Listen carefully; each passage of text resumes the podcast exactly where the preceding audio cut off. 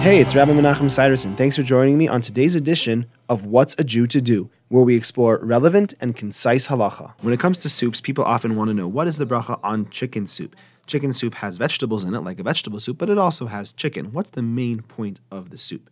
So, it follows. Most people, when they're eating chicken soup, really, it's the chicken soup, right? And the vegetables are just there because they add a lot of flavor and they're filling. In that case, the vegetables are considered tuffel to the soup. They're an add-on to the soup, an addition, and you should just make a shehakol because the main thing is the chicken soup, and the vegetables are covered by that bracha. However, if you really want to eat a plate of soup vegetables, and you're taking some of the soup in the bowl together with those vegetables, seems to be uncommon, but in such a case, one should make a borei pri ha'adama, and that would cover the soup as well. Also, if you're just eating clear chicken broth, then of course, the bracha is shehakol. That's all for today. I hope you enjoyed. If you have any questions or for further discussion, please give me a call. I'd love to hear from you. 303-386-2704. Have a great day.